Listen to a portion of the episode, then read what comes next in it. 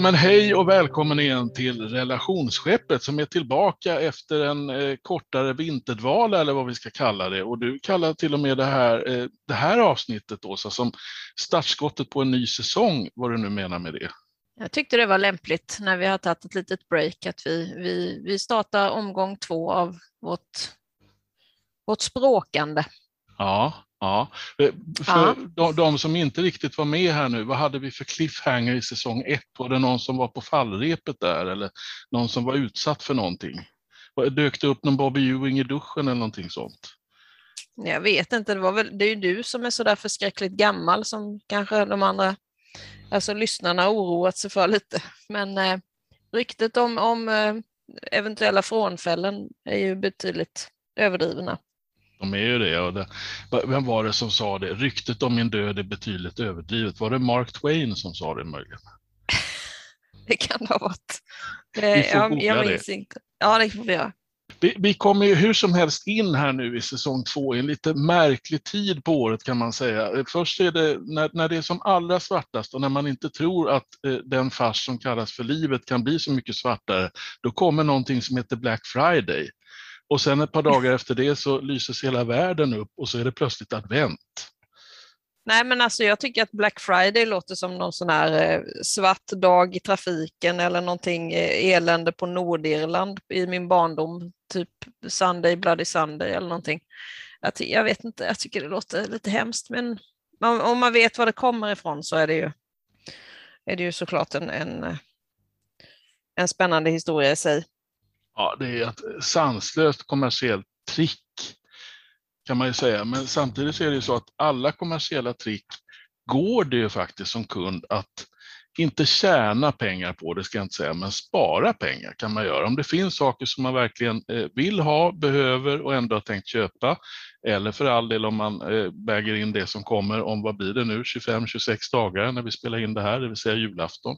Då, det finns ju fynd att göra ändå. Jag vet inte i vilken mån du rycktes med av den här svarta fredagen. I år just så har jag faktiskt inte köpt någonting. Eh, men jag har eh, tidigare köpt en del julklappar faktiskt. Teknikprylar och ja, men lite dyrare kläder kanske. Så har jag passat på.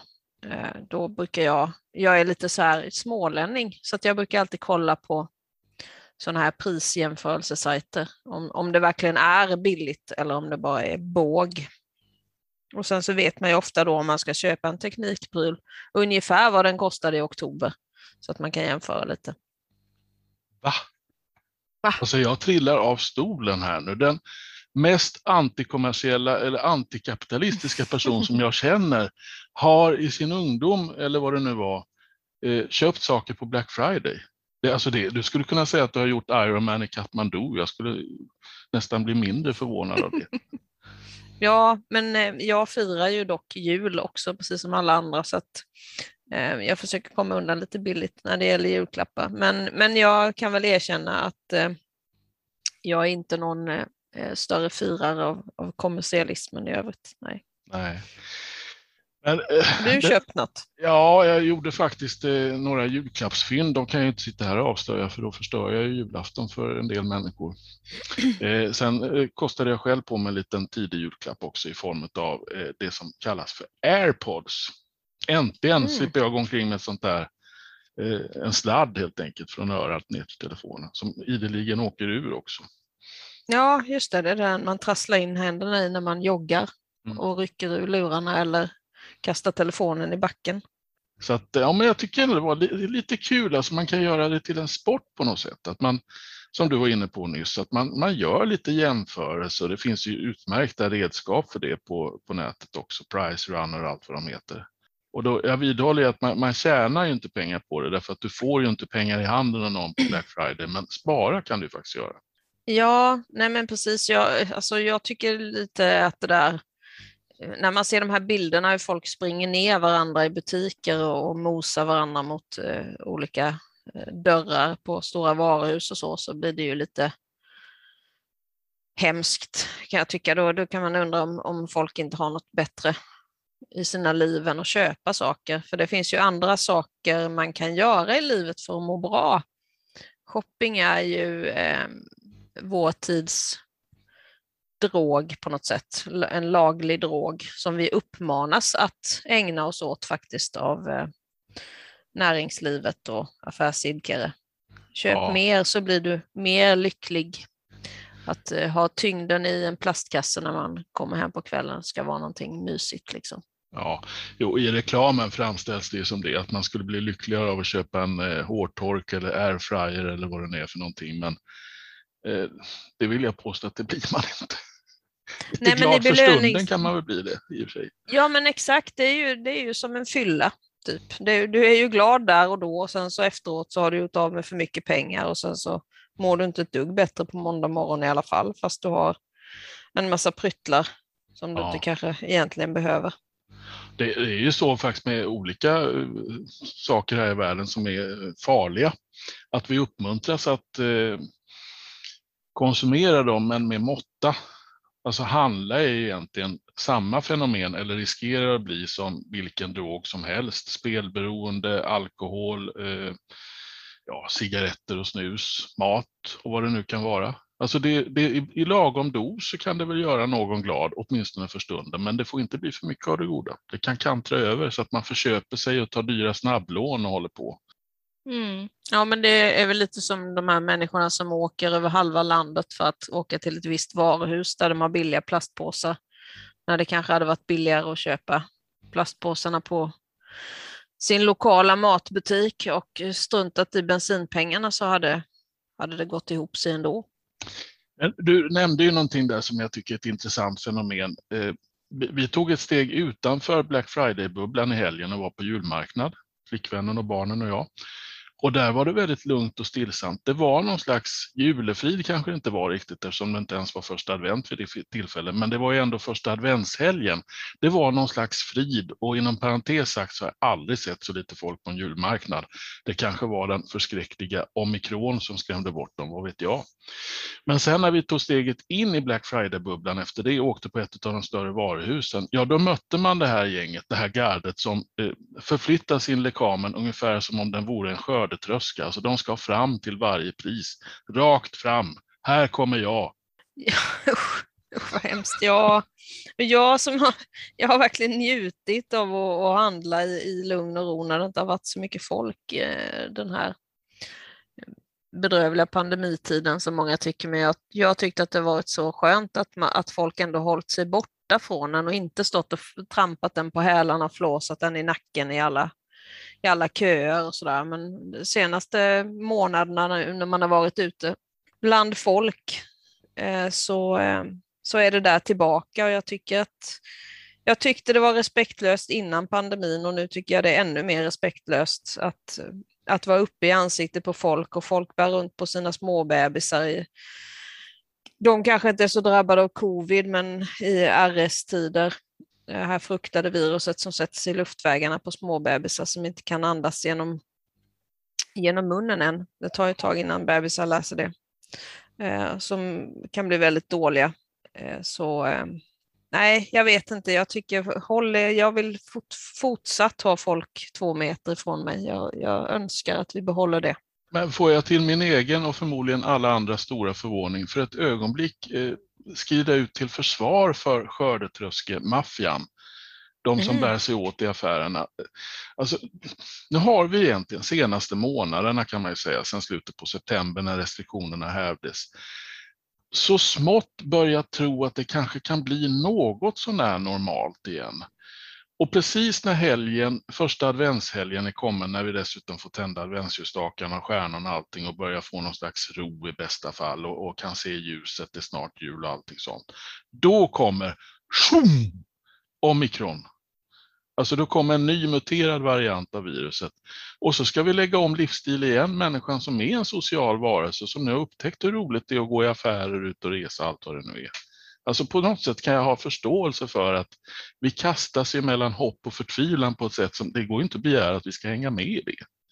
Det, det är sorgligt, det håller jag med dig om. Nu, nu ska vi, ja, jag fick någon sån här känsla häromdagen av att nu ska vi stänga alla ålderdomshem och sånt igen lagom till jul. Och Ja, nej, det finns väldigt mycket, men man märker ju också om man ska vara lite vetenskapens riddare här så, så märks det väldigt tydligt igen hur alla, till exempel då RS-viruset, vinterkräksjukan, alla de här äck äckelheterna som vi dras med på vintrarna i vanliga fall, hur de har börjat grassera igen nu.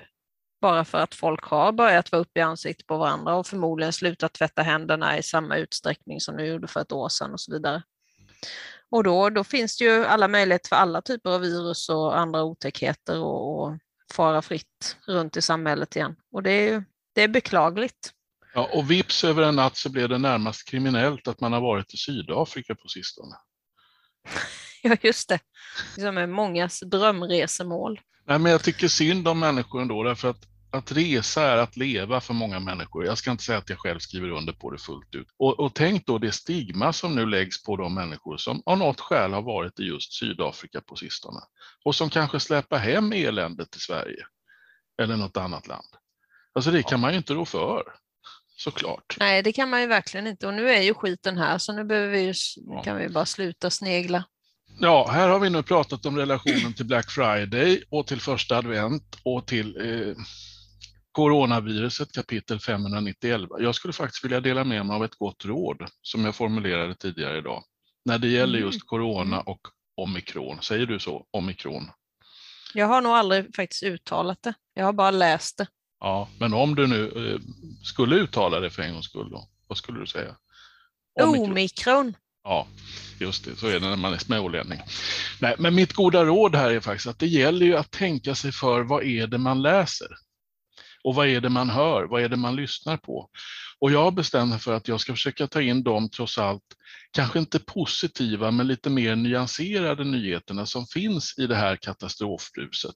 Och då är det ju någon läkare från Sydafrika just som har behandlat de första omikronpatienterna som säger att symptomen är mildare men annorlunda än eh, om man jämför med de tidigare varianterna av viruset. Och det är än så länge, vad jag har hört i varje fall, ingen som har dött på grund av omikron, vilket kan bero på, jag vet att det inte är så många som är drabbade av det nu eller att statistiken inte har hunnit med riktigt. Men ta in ljuspunkterna i detta, därför att de finns där. Vi kan inte bära all världens elände som har ett damoklesvärd hängande över oss igen i kanske månader och år. Det går inte. Du blev helt paff. Han som brukar gnälla så, tänkte du. Magnus 1177 Krusell har talat. ja, men jag, är, ja, ja, jag håller med. Alltså det här är ju, jag pratade ganska tidigt om att pandemin är som vädret. Vi kan inte göra så mycket åt det mer än att ha tott på fötterna, eh, mat i magen och se till att vi sköter, sköter oss och våra relationer. Äh, jag vet inte, det är bara att åka med liksom. Och det gäller ju advent också för att komma in på det eh, en kort stund. Jag studsade till när jag läste en Facebookvän skrev i helgen någonting om att hen har jättesvårt för advent. Alltså som jag uppfattar det far illa av advent och vill för allt i världen inte sätta fram några adventsljusstakar eller stjärnor under den här tiden. Däremot så far hen inte lika illa av att någon annan gör det. Så att på något sätt kan hen ändå njuta lite grann av det. Men det beskriver ju det här som man har hört så mycket om, att den här tiden på året som är en ljuspunkt för många, är det inte för alla. Nej, alltså jag, jag är själv ingen äh, jättejulvän. Det har vi kanske tagit upp innan. Men, eh, och jag tycker lite tvärtom, jag tycker advent känns helt okej. Okay. Då, då vill man ha lite mer ljus och man ja, på något sätt vill in till brasvärmen och och, och mysa. Men, äh, men jag kan förstå det. Det är lite som, som våren som många räds. Då kommer det en sommar där man ska prestera så mycket och allt ska hända och det ska vara så jäkla trevligt hela tiden. Julen är ju lite samma sak. Det är så mycket förväntningar på en, några stackars dagar mellan, mellan jul och nyår när allt ska hända och alla ska vara glada och ingen får vara sjuk och Gud förbjude att någon skulle få kräksjukan eller vad det nu kan vara, eller att någon får något annat dåligt besked eller får sparken precis innan jul. Så där, så att, jag har till och med hört sådana där historier som att någon blir av med jobbet och då är det första man tänker på, ja, hur ska det bli med julen då? Ja, det, den kommer väl ändå. Det är lite som i Tove Janssons berättelse när julen ska komma och ingen vet vad det är riktigt. Och man tror att man måste hitta på alla möjliga hyss och grejer för att julen inte ska bli arg och sådär. Det är ju inte riktigt så i verkligheten. Nej, alltså det är klart att det här är en period av skyhöga förväntningar. Julen handlar ju väldigt mycket om förväntningar, men sen tror jag att den uppmärksamma relationschefslyssnaren har hört oss någon gång säga någonting om kommunikation. Eller hur? Att man, mm. de man ska fira jul med och de som rimligen förväntar sig att man ska köpa julklappar åt dem och som man kanske också hoppas köper en julklapp till en själv. Man kan väl prata igenom om hur, hur man vill ha det egentligen. Hur mycket julklappar ska vi köpa? Ska vi tagga ner det här lite grann i år? Kan vi nöja oss med hälften så mycket godsaker på julbordet den här gången? Eller kan vi bidra gemensamt på ett annat sätt än vad vi brukar göra? Alltså att man pratar igenom så att förväntningarna blir rimligare och att man faktiskt gemensamt kan njuta av den här tiden. Som det går ju att njuta av advent och julen då. Jag tycker man ska vara noga med också att sätta sina egna gränser för vad, vad är det, vad orkar jag som människa med just den här julen? Det kanske inte alls är samma sak som förra året kanske jag hade mycket mer energi, mycket mer pengar, mycket mer tid innan jul att förbereda olika saker. Ehm, man kanske hade mer liksom frihet på något sätt som gjorde att man, man kunde omfamna allt det här roliga och glada och, och bjuda på sig själv. Men det här året kanske det har gått sämre, man kanske har blivit arbetslös eller, eller på något sätt har tappat orken. Eh, många runt omkring oss lever med psykisk ohälsa som kommer och går. Alltså, november kan ju vara en tung tid ändå. Alltså, att man sätter en gräns för sig själv. Säg då rakt ut, nej men i år orkar inte jag. Eller i år kan jag tänka mig att bjuda på lunch på juldagen, men därutöver så kommer inte jag att delta i någonting. Så alla människor har ju rätt att sätta sin egen agenda faktiskt. Och det är inte bara barnen och barnbarnen eller föräldrarna och eh, vad det nu är, släkten i övrigt som bestämmer över dig, utan du har faktiskt också rätt att bestämma. Ja, jag kanske inte kommer att krydda 50-11 brännvin den här gången. Jag kommer inte lägga, lägga in 790-12 sillar i år för att jag hinner inte, orkar inte, har inte pengar till det eller vad det nu beror på. Jag vill inte kort sagt. Man behöver inte ens motivera om man ska hårdra det lite grann. Nej, och har man, har man en rimlig relation med släkt och vänner så så vet ju de alla ens omständigheter och kan ju inte rimligen ställa samma krav på någon som har blivit arbetslös som, som kanske tidigare hade en god inkomst. Nej, men då kanske julklapparna blir lite skralare i år. Men även om man har små barn så kan man faktiskt berätta för barnen att i år så kanske det kommer bli lite billigare klappar för, för mamma eller mormor eller vem, vem man nu är har inte samma ekonomi det, det, har inte gått lika bra i år eller nu är det som det är. Liksom. Det, det kan alla förstå. Mm. Jag tycker Ulf Lundell av alla som jag inte brukar höja till skyarna i den här podden, men det brukar ju somliga andra göra i och för sig. Han, han sjunger så fint i den här, vad heter den? Låt det snöa, låt det bli jul igen eller någonting sånt. Jag ja, tror albumet heter Vinterland eller något sånt. Kan det heta det? det han sjunger i varje fall På väg till min älskling, med ett litet rött paket. Tänk om vi kunde hitta tillbaka till det. Att mm. det stora med julen, det blir när, när, när paketet ska delas ut. Mm. En till dig, en till dig, en till mig, en till mig och så vidare. Att man inte behöver dränka varandra i paket. Risken är väl att jag eh, krascha hela världsekonomin när jag säger det, med risk för att överdriva min egen betydelse för världsekonomin. Snarare det senare tror jag. Faktiskt. Nej, men det skulle inte vara bra för tillväxten om folk tänkte så. Men någonstans, jag kan ha en romantisk dröm om att, att vi på något sätt kunde hitta, om inte hela vägen, så en liten bit i den riktningen ändå. Jag eh, gjorde någon sån här grej när jag var liten, eller liten, men kanske var 12 eller någonting. Då slog jag in alla julklappar i sånt här brunt paketpapper och så slog jag något vanligt snöre om och sen så hade jag fått mig att jag skulle fästa ett sigill, du vet sånt här gammalt laxsigill på alla presenter. Ja, hur gammal är du egentligen undrar jag? Ja, precis, men jag lever i någon så här eh, forntidsromantik. Nej, men i alla fall så när klapparna delades ut så började min morfar att gråta. Och det var ingen som riktigt förstod vad som hände. Men då förklarade han efter en liten stund att det, det var så paketen såg ut när han var liten. Och han Mm. hade inte sett sådana paket på många, många år. Och han blev rörd av det. Eftersom jag just fick ett sms av Tillväxtverket och finansministern här så kan jag säga att möjligen så skulle jag kunna tänka mig undanta barnen från den här filosofin ett paket. Därför att de är värda lite mer. Alltså, ja, alla är ju värda lite mer, men eh, julen är framförallt barnens högtid. Eh, Har du pengar eller några kronor över, lägg det i första hand på barnen. Så att barnen får den där barndomsjulen som de kan bära med sig resten av livet sen. Mm. Nu blev min katt här eh, lite sur för han tycker att, att han ska få någon present. Ja, Okej, katter också då. Mi- Mindre varelser eller mer lågväxta varelser. Väldigt många som inkluderades i det. Nu, blev det hås på börsen istället.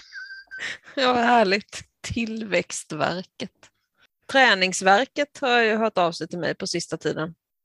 Ja, vi har förstått det, vi som följer dig på sociala medier. Vilken, från soffpotatis till träningsnarkoman, hur gick det till? Narkoman, träningsnarkoman. Jag Ja. överdriver, jag Nej. skojar med dig. Jag är så glad över att vi är igång med säsong två här så att det blir nästan euforiskt. Eh, ja, det var ju också lite roligt. Det är ingen annan som tänker på att det är någon ny säsong som börjar nu. Alla vill bara överleva till julen och då kommer vi att starta en ny poddsäsong. Ja, i alla fall. ja, men jag bör, har börjat på gymmet och det har väl eh, inte undgått någon som känner mig kanske. Men, du har eh, ju är- skrivit det i tidningen dessutom så att du har inte Ja, varit gud, diskret med det. Det. det gjorde jag också. Vad, vad dumt av mig. Nej. Missa Nej, men- inte Åsas krönikor i Barometern Oskarshamnstidningen. Vad är det en gång i månaden? Nu får jag göra lite reklam. Om inte du vill göra det så gör jag det istället.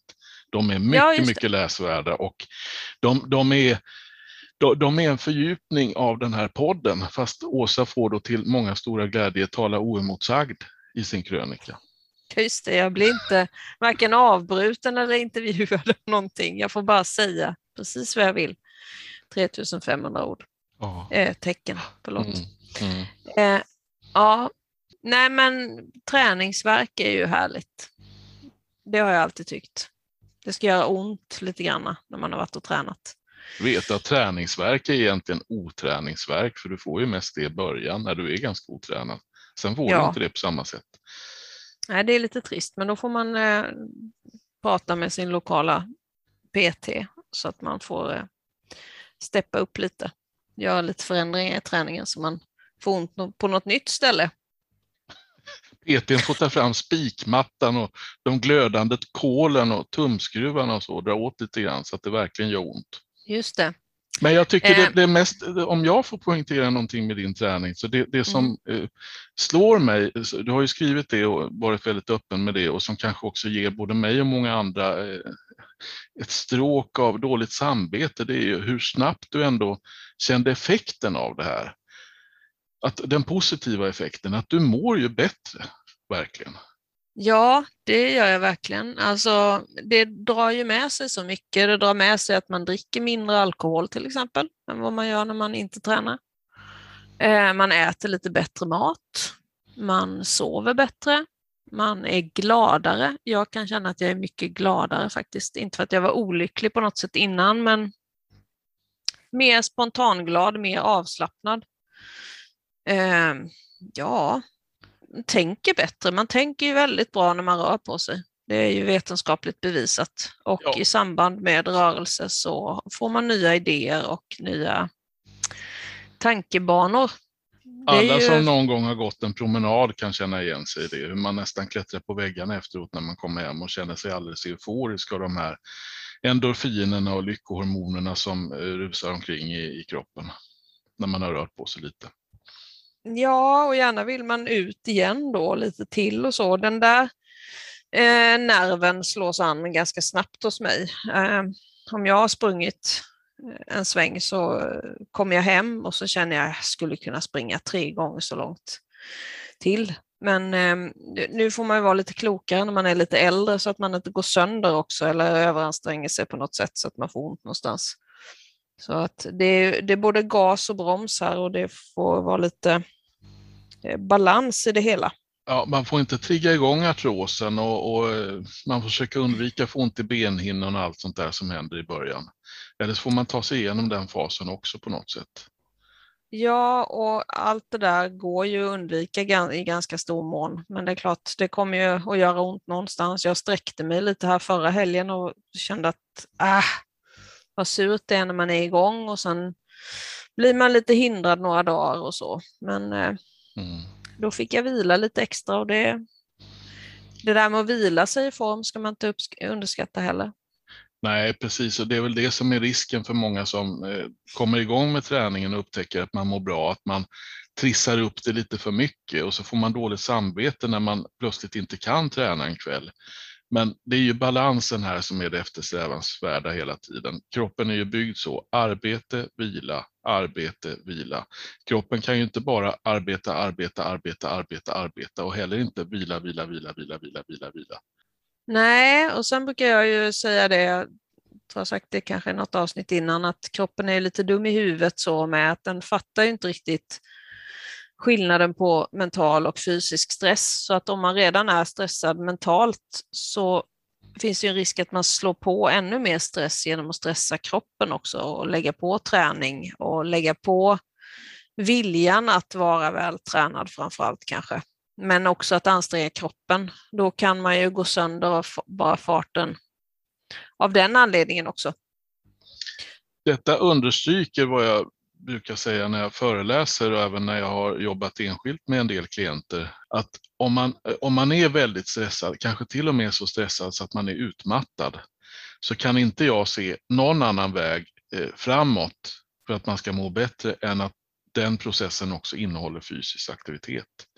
Jag vet, jag har ju psykologvänner och terapeutvänner som första, första sessionen med klienten så i princip kräver de att gå till gymmet och skaffa ett gymkort. Då kommer du bli bra. Mm. Det kanske är hårdra det och lägga det oket på en människa som är utbränd om man pratar om den yttersta fasen av utmattningen. Men det är ändå dit vi, vi behöver komma dit. Alltså det går inte att må bra utan att röra på sig lite grann. I längden gör det inte det. I korta perspektivet gör det kanske det, men inte i längden. Nej, men det är ju helt sant och det tycker jag att det får man inte glömma bort med det här med, med att vara fysiskt aktiv och välja att träna. Välja att lägga på det som ett moment till i livet förutom matkassarna, ungarna och katten och tvättmaskinen och, och svärmor och allt vad det är som liksom ska så ska man lägga ännu en tegelsten på det här lasset som man ska dra genom livet. Och det man inte får glömma då det är ju vilken glädje det är att röra på sig. Alltså, ja, det är väl inte så himla roligt första halvåret kanske. Det gör ont och man får skoskav och det, man sträcker sig och man tycker folk glor på en på gymmet och man känner sig tjock och man har fel kläder och allt vad det nu kan vara. Så blir det ju en väldig glädje i att se eh, att det faktiskt har effekt. För det har det ju, även om man då som, som jag nästan, ja, man närmar sig 50 och man ser ju inte ut som de snyggaste biffarna på gymmet direkt längre. Men, men det är ändå en väldig, glädje i att känna att kroppen funkar och, och att man kan lägga på lite mer belastning, man kan lägga på några kilometer på löpandet. Så den där glädjen, eh, den är ju både kemisk och eh, prestationsstyrd på något sätt. Och det, det är det du är ute efter tror jag lite, det här med att, att det bygger upp glädjehormonerna i hjärnan faktiskt. Ja, och syresättningen och allt möjligt, mm. att hjärtat får jobba. Hjärtat är ju en muskel. Allt det här stärker, om, om man nu ska separera det fysiska och det psykiska, vilket jag egentligen är emot, så allt det här liksom aktiverar ju det som är kroppen, hela systemet. Kroppen får jobba på det sätt som kroppen är funtad att jobba. Den mm. är trots allt inte funtad att sitta framför en skärm eller med en mobil i handen eller en grogg eller vad det nu är man har. Den är inte det, alltså det är den tråkiga nyheten i den här diskussionen kanske. Ja, och jag tror ju att alla kan röra på sig på något sätt. Det behöver inte vara så mycket action och det behöver inte vara Iron Man och det behöver inte vara de, de här grandiosa målsättningarna för träningen, att man ska lyfta si och så mycket eller man ska, ja, vad det nu är folk tänker sig. Men, men visst, det, det, någon typ av mål kan man ju sätta upp och det, men det är inte det som är liksom, här är det ju verkligen resan eller livsstilen eller vad man nu vill kalla det som är målet. Att du kommer ut och att du rör på dig på något det. sätt. Det kanske är en eller annan som känner att här skriver vi folk på näsan och det är alldeles korrekt uppfattat. Det är precis det vi gör nu därför att vi slår ett slag för den fysiska aktiviteten. Och då är det ju så himla fint om man nu ska runda av det här samtalet och konstatera detta. Jag tror att det är Anders Raustorp, en forskare i Kalmar som har kommit fram till det för rätt många år sedan faktiskt. Det är en fantastisk nyhet som kvällstidningarna borde blåsa upp mycket, mycket större. Att redan 30 minuters fysisk aktivitet i form av promenad, gärna rask, per dag minskar avsevärt risken för allt som har med det här så kallade metabola syndromet att göra. Alltså övervikt, diabetes, hjärt-kärlsjukdomar och så vidare. 30 minuter per dag. Och det, är, det som är ännu bättre i det är att du behöver inte göra de 30 minuterna i sträck. Du kan ackumulera det över dagen. Du kan gå 10 minuter på morgonen, 10 minuter på lunchen, 10 minuter på kvällen om du så önskar. Du får samma fina effekt ändå. Sen är det självklart så att effekten blir ännu bättre om du rör på dig lite mer, gärna med lite pulshöjande aktivitet till exempel. Men i den enklaste formen, jag slår gärna slag för det, promenaden, den vanligaste motionsformen, en alldeles utmärkt motionsform. Det har alla tid med. Ja, och den är nästan gratis också. Du behöver ett par fotriktiga skor och bra kläder mm. när det är minus fem ute som när vi spelar in det här. Ja, just det. Ja, det, Då behöver man kanske broddar också. Du behöver förmodligen bra kläder även när det är 30 grader varmt. Fast lite andra Några kläder. kläder i alla fall. Jag vill avrunda den här, eh, det här konditionsblocket, motionsblocket, nu låter vi som mm. riksdagen här, men motionsblocket, genom att konstatera att bra jobbat Åsa, jättebra jobbat. Jag är som din poddkollega väldigt stolt över det du har gjort med träningen under hösten. Jag vill ha det sagt. Tack, då blir jag glad. Ja, vi byter ämne här i relationsskeppet. Vi har ju avhandlat väldigt många ämnen, ämnen i ett block i den här eh, starten på säsong två som vi håller på med. Men jag tänkte att vi skulle komma in lite mer konkret på någonting som jag tror att vi har vidrört tidigare i något poddavsnitt, men som definitivt finns anledning att fördjupa sig i och återkomma till. Nämligen om man går in i en ny relation så är det ju så, eh, inte minst i vår ålder, när man har varit med ett tag, att man ställs inför det faktum att den nya partnern har ett ex som man ju också på något sätt, ja eller fem eller tio eller femton, som man ju också behöver förhålla sig till. Om vi, ja, jag vet inte om vi ska bestämma oss för att vi pratar om det senaste exet eller så pratar vi om allihop, det kanske vi kan göra. På något sätt vi kan klumpa ihop dem. ja, nej, men på något sätt behöver du förhålla dig till detta i varje fall. Det, det, går ju, jag tror att det blir väldigt svårt i vår ålder att hitta en partner som aldrig någonsin har eh, varit ihop med någon. Det kanske går, jag vet inte. Vi får väl uppmana den personen att skriva till relationsskeppet i så fall. Och det jag menar här är egentligen inte att det behöver föreligga någon form av problem, utan det är ju bara ett faktum att det finns en person där som din nya partner kanske har barn tillsammans med eller har levt ihop med väldigt många år och som eh, ändå indirekt kommer ha någon slags plats, roll i, även i din nya relation. Och du har ju dessutom förmodligen själv med dig X in i relationen. Oavsett barn, eh, alltså det blir såklart mer skarpt läge med barn för då, då finns ju den personen oundvikligen där höll jag på att säga. Vad tänker kan du om detta? Inte, kan, man inte, kan man inte sälja dem på Black Friday? inte barnen alltså, utan exen tänker jag på. ja, du får väl testa. Frågan är om man ska sänka priset eller höja priset. Jag vet inte. Köp grisen i säcken. Nej, men jag, jag tycker För, det är viktigt. Förra årets utgåva. Viktigt att poängtera här att det måste inte föreligga ett problem. Det kan vara den bästa av relationer, men det är samtidigt någonting som du behöver förhålla dig till. Mm.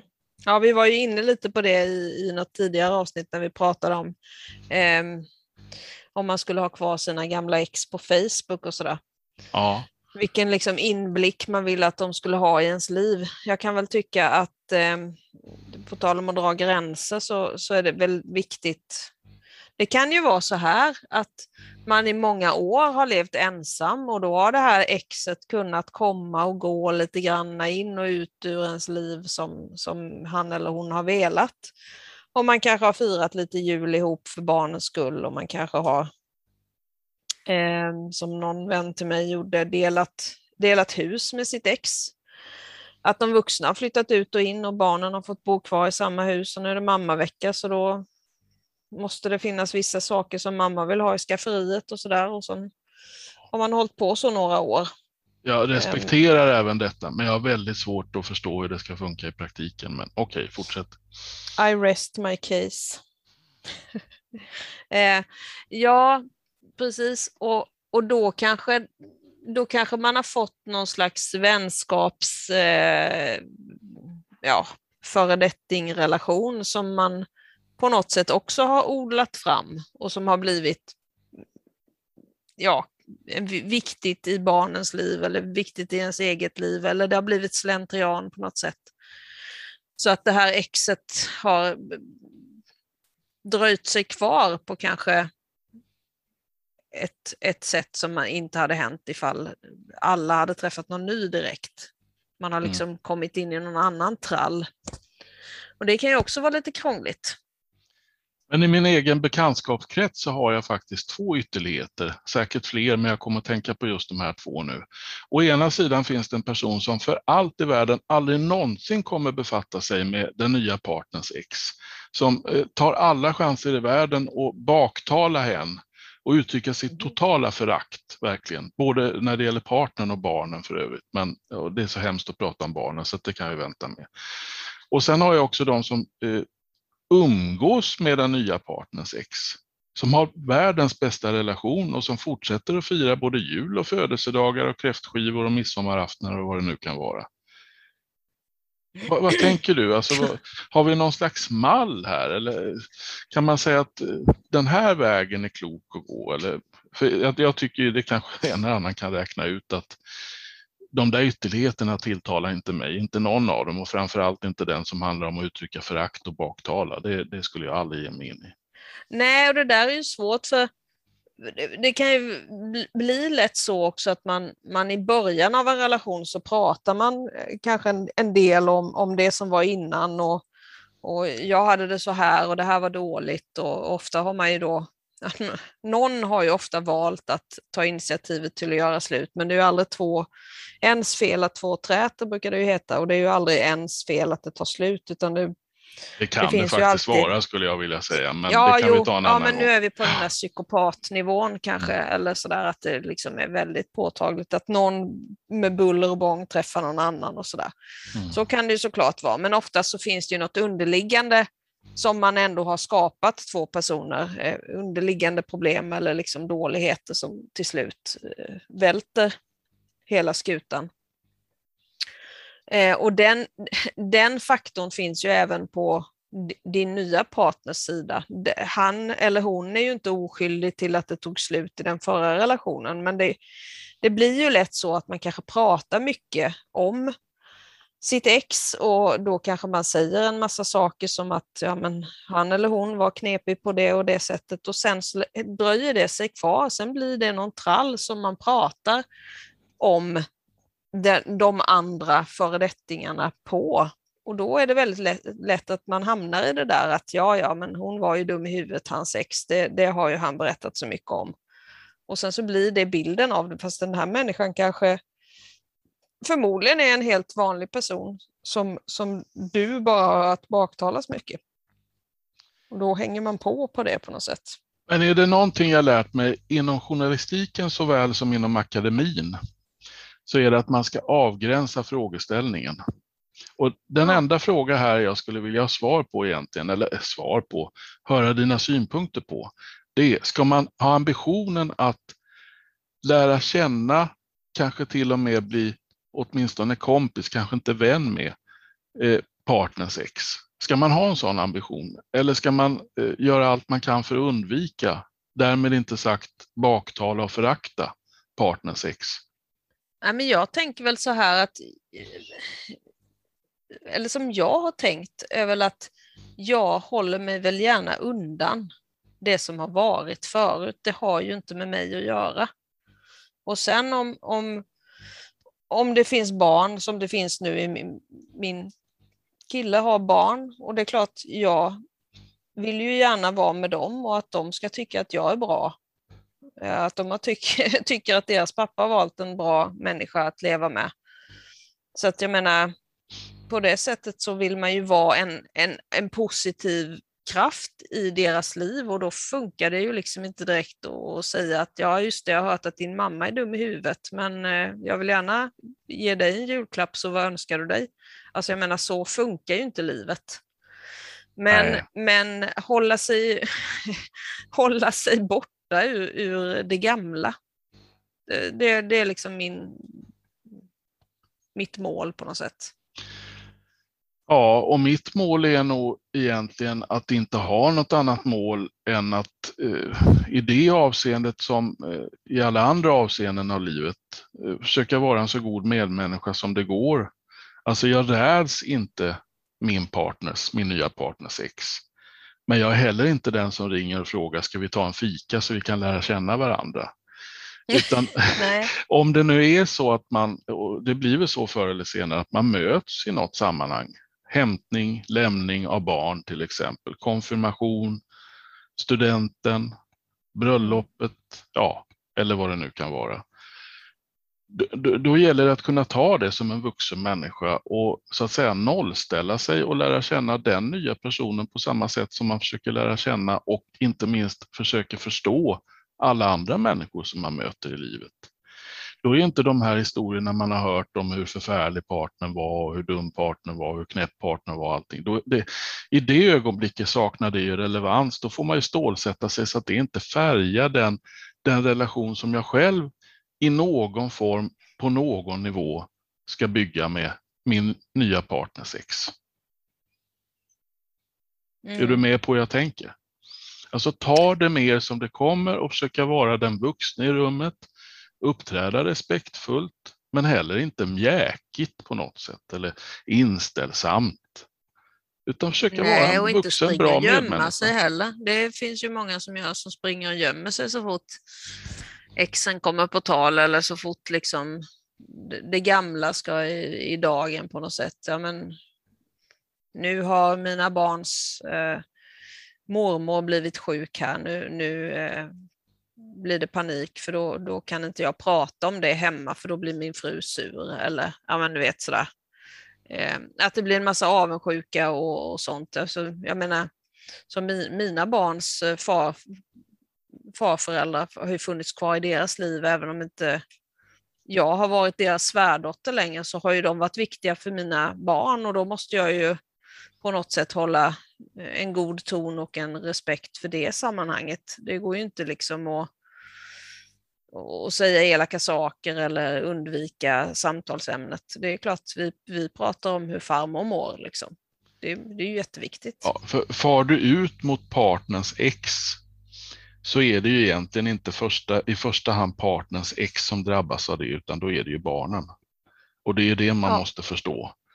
Om du baktalar, pratar skit om partners ex, ja då är det ju de stackars barnen som undrar vad i all sin dag är det som händer och som kanske börjar tvivla på sin världsbild, både relationen till föräldern och relationen till bonusföräldern.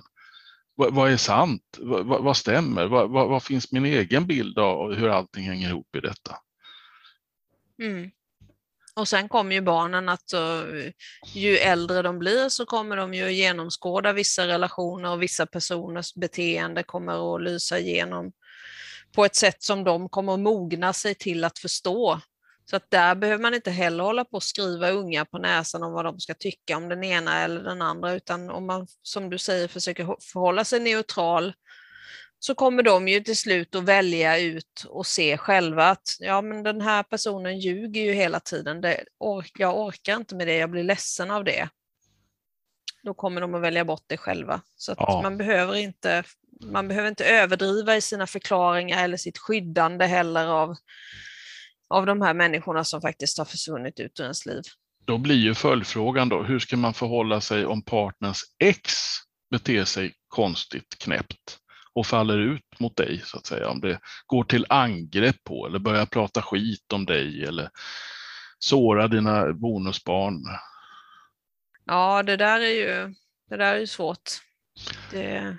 Undvik konfliktsituationen är min första tanke ändå. Alltså även där, försök hålla huvudet kallt och vara den vuxna i rummet. Försök inte... vara Ulf Kristersson. ja, just det, han som har ambitionen att vara vuxen. Nej, men alltså, jag har väl sett det i mitt eget liv där, där exen har försökt liksom eh, försökt hämnas på sin före detta genom att göra någonting som egentligen bara drabbar barnen. Eh, för, för, så blir det ju ofta, man tror att man ger sig på de vuxna genom att inte ställa upp på olika sätt, genom att inte skicka med saker till det andra hemmet, genom att inte bry sig om att tvätta gympakläderna utan skicka med dem sura och, och tråkiga liksom till det andra hemmet och sådär. Och jag menar sånt, det binder ju bara ris till egen rygg. För till slut så fattar ju barnen att ja, men, mamma sket i att tvätta våra gympakläder bara för pappa skulle åka dit på den pucken. Liksom. Och det förstår ju barnen till slut. Varför gör, pappa, varför gör mamma så? Det är ju jätteelakt mot mig. Nu har jag sura kläder till gympan. Liksom. Så, sånt fattar ju barn. Ja, barn är mycket, mycket smartare än vi tror och kommer lägga ja. ihop ett plus ett förr eller senare, troligen förr. De kanske redan har gjort det till och med. Och jag tycker det var mm. så klokt det där du sa att man behöver verkligen inte skriva barnen på näsan. Om det nu är så att deras ena förälder är knäpp i huvudet, då har de upptäckt det redan. Men de kommer älska den föräldern i alla fall. Ja, barn är väldigt lojala och det är ju vissa, vissa människor är ju inte sena att utnyttja det och där, där får man väl kanske gå in som vuxen och försöka skydda, stötta upp och säga att jag vet att mamma eller pappa sa det här. Eh, jag är din bonusmamma, jag ser detta, jag tycker inte att det är okej. Okay. Bara så att du vet så köper inte jag det här som han eller hon håller på med nu. Och där kan man ju faktiskt bara då kanske du får barnet emot dig en liten stund, men jag tror att på sikt kommer barnet att förstå att eh, vi spelar på samma lag och det är det viktigaste.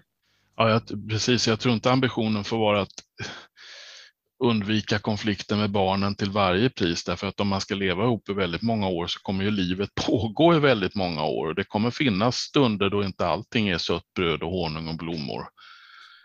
Mm. Ibland, mm. ibland blir du mer eller mindre tvingad att freda dig själv eller freda din nya familjs integritet eller vad det nu kan vara. Bara för att jag säger att man ska vara en vuxen i rummet ska man inte stå och ta emot vad som helst såklart.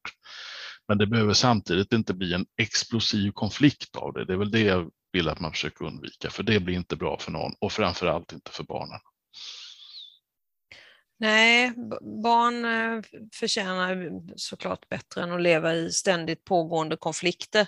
Sen är det också nyttigt för barn, tror jag, att se att, att man vuxna går i clinch med varandra ibland och att de då ofta är väldigt duktiga på att avläsa, eh, precis som vi sa förut, vad, vad är rätt och fel här? Vem, vem är det som är den knasiga här? Vem är det som överdriver? Vem är det som ljuger?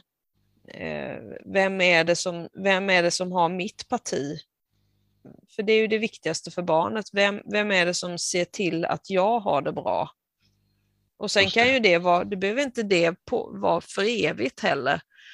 Det kan vara att en period så behöver en mamma eller en pappa eller vem det nu är som är vårdnadshavare, som vi säger i skolans värld, avlastning det kanske är mycket på jobbet, det kanske är stressigt, man kanske är sjuk, man kanske ja, på något sätt inte kan ta hand om barnen.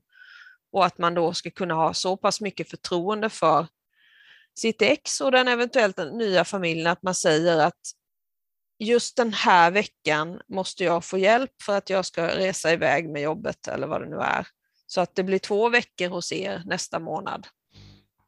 Och då måste man kunna ge och ta där istället för bara att det ska spelas ut mot den här föräldern som väljer att jobba till exempel. Att jaha, ja, nu ska pappa iväg igen minsann. Jajamän, då får vi ställa upp här. Han bryr sig inte om vad det går med vår ekonomi eller ja, vad det nu är som man drar upp då. Ja, nu rycker måste polisen ut här igen och kanske har mm. synpunkten mm. att det är eftersträvansvärt det du säger. Men jag är inte så säker på att det, att det funkar riktigt så i alla fall. Hur tänker du då?